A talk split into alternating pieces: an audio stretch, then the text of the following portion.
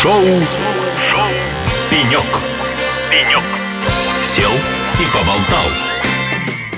Добрый день, это шоу «Пенек». Мы сидим и болтаем в рамках 14-го ежегодного форума информационных технологий «Инфоспейс». И сегодня у нас в гостях э, еще один представитель э, отрасли здравоохранения. Сегодня мы говорили и о финтехе, и о промышленности, и много говорим о информационных технологиях, цифровизации здравоохранения. И в гостях у нас человек, который фактически отвечает за цифровизацию здравоохранения в нашей стране. Он делает это руками, вот так вот можно сказать напрямую. В гостях Черноусов Алексей, медицинская информационная система «Инфоклиника», генеральный директор компании Smart Delta Systems. Алексей, приветствую вас в шоу «Пенек». Очень рад, э, приветствую вас также на этом шоу. Очень рад, что вы меня пригласили и готов ответить на ваши вопросы. Да, уже вижу вашу улыбку. Впервые, да. впервые человек присел на наш импровизированный пенек. Да. И вы несказанно рано, что вы улыбаетесь нам в ответ. Ну, давайте поговорим про цифровизацию. Такое уже размытое и набившее оскомину понятие. Что вы понимаете и чем вы занимаетесь вот в большом процессе цифровизации медицины? Какая ваша роль? Понимаете, да, цифровизация медицины – это понятие очень большое и необъятное, я, наверное, даже сказал, бесконечное различные. Но в нашей степени, в нашей работе мы больше занимаемся непосредственно работой с медицинскими учреждениями, не настолько на уровне, знаете, как там управление здравоохранения, с какой-то глобальной государственной статистики. Да, мы этим занимаемся уже 23 года, через несколько дней компании будет.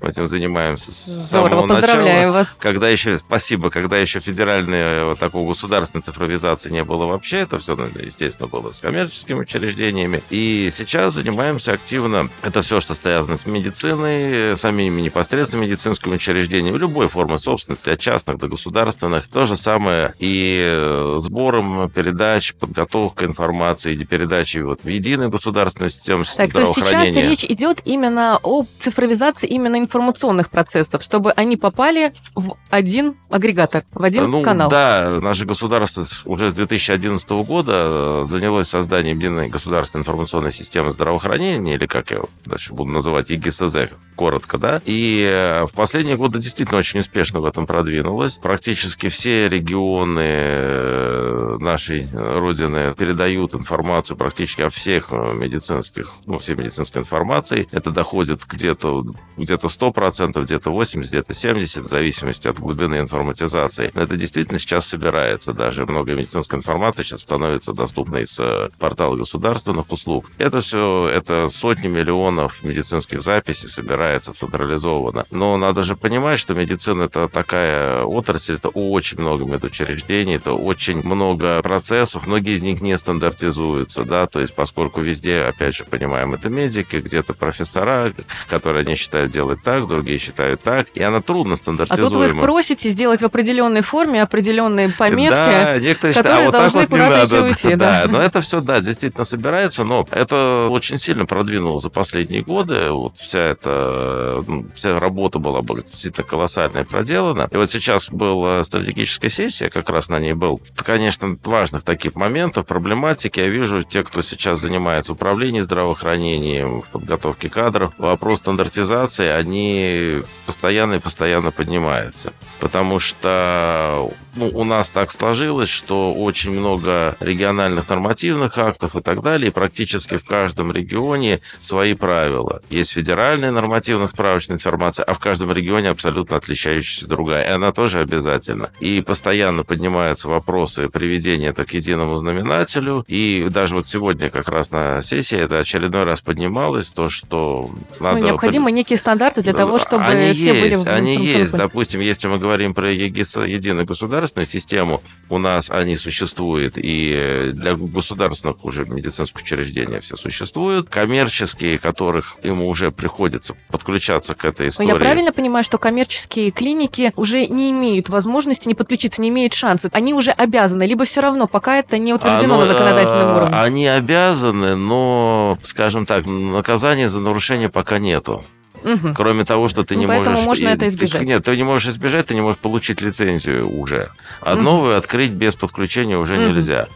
Те, у кого, кому лицензий хватает, пока еще могут работать. Ну, опять же, это громадный объем, мгновенно это все не осилить. Нас вот компании, которые занимаются медицинской информационной системой, достаточно много на рынке. Скажу вам ответственно, ни одна, ни две, ни три компании, в принципе, просто по ресурсам не потянут. То есть, чтобы тянуть вот этот объем работы, это практически приходится делать всем рынкам, потому что, ну, невозможно. Слишком большие объемы работы, естественно. То, что говорю частный, да, вот у нас есть уполномоченный Минздравом через наш так называемую иную систему инфоклиника.ру передавать данные всем федералам в ЕГСЗ. И вот мы уже активно, и многие уже несколько лет подключаем коммерческие организации, и они уже тоже двигаются к единым государственным стандартам, хотя, конечно, раньше там ну, был достаточно, скажем так, зоопарк решений очень сильный. Хорошо, а что помимо, так скажем, привыкания к новой системе необходимо клиникам, которые подключаются? Вообще, с какими проблемами вы сталкиваетесь, как врачи, как администраторы, как, как вообще они охотно это делают? Вот через что приходится проходить, ну, вам, человек, который отвечает за цифровизацию, автоматизацию многих вещей, для того, чтобы она действительно случилась? Ну, могу сказать следующее, что, допустим, не очень охотно делают врачи, потому что если ты, допустим, врач заполнил ту или иную медицинскую документацию, а она мгновенно, практически на течение некоторых количества часов оказалась в единой государственной системе, поправить уже ничего нельзя. Это создает некоторые сложности и опасения. Угу.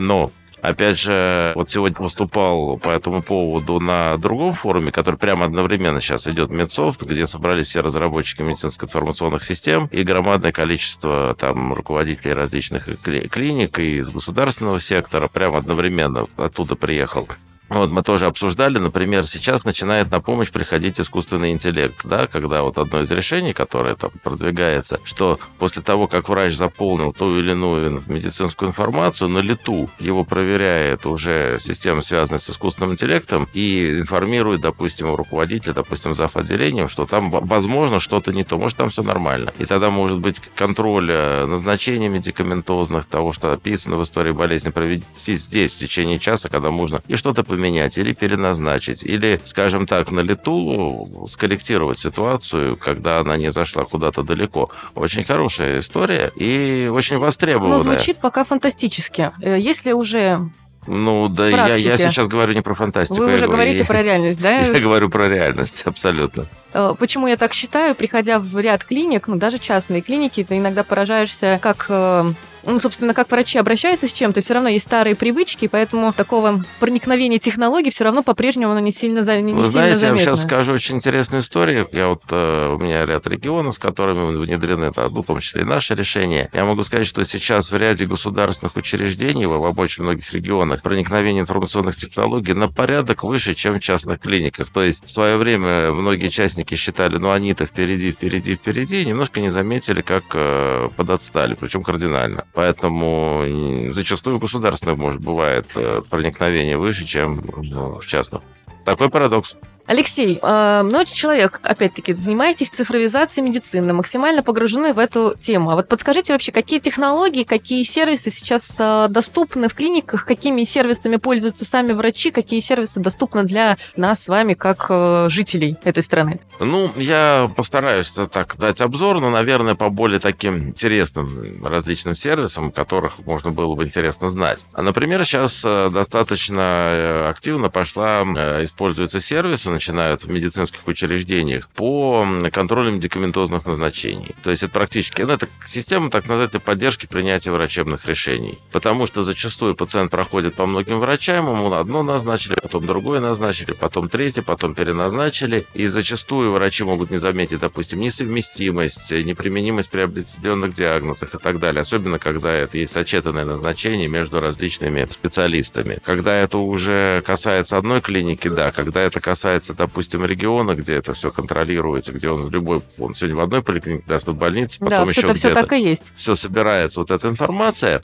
то это действительно э, очень сильно защищает от врачебных ошибок в части э, медикаментозных назначений. Но это тоже искусственный интеллект, я правильно понимаю? Не, ну, это, это вот не надо путать немножко искусственный интеллект, я бы назвал это экспертная система. Угу. Потому что искусственный интеллект, что его выделяет? То, что он может обучаться. Здесь у нас просто известно, что вот эта таблетка с этой несовместима. Он, ему это просто внесли. И система выдает какой-то сигнал, что Да, нет, что вот, такого э, нельзя. Ну, что вот это, выписать несов- мне, с- вот это либо не- несовместимо, либо вот эти, называется, так называется, повторная терапия, да, что и этот, и этот препарат, они как бы на- направлены на одно, и не нужно два. Но Выбирай я любой правильно один. понимаю, для того, чтобы система сработала именно так, вот случился вот этот блок, нужна агрегация всей информации. Получается, я сходила в одну клинику, я сходила в другую клинику. В разных клиниках мне по разным направлениям вы- выписали разные препараты, и я пришла в третью клинику, и она, получается, должна иметь информацию о моих предыдущих визитах в других клиниках. Да, пока, к сожалению, до такой информации, но я в перспективе это однозначно будет, я сейчас даже объясню почему. Сейчас пока это определяется, может, в рамках региона, где однородная информационная система стоит, в рамках там медицинского учреждения, ну, не знаю, там взять МедСи, к примеру. В любую придешь, да, понятно, что у них единое информационное пространство. Понятно, что если вы сходили в одну клинику и в другую клинику, абсолютно разные, там, частные, понятно, сейчас этой информации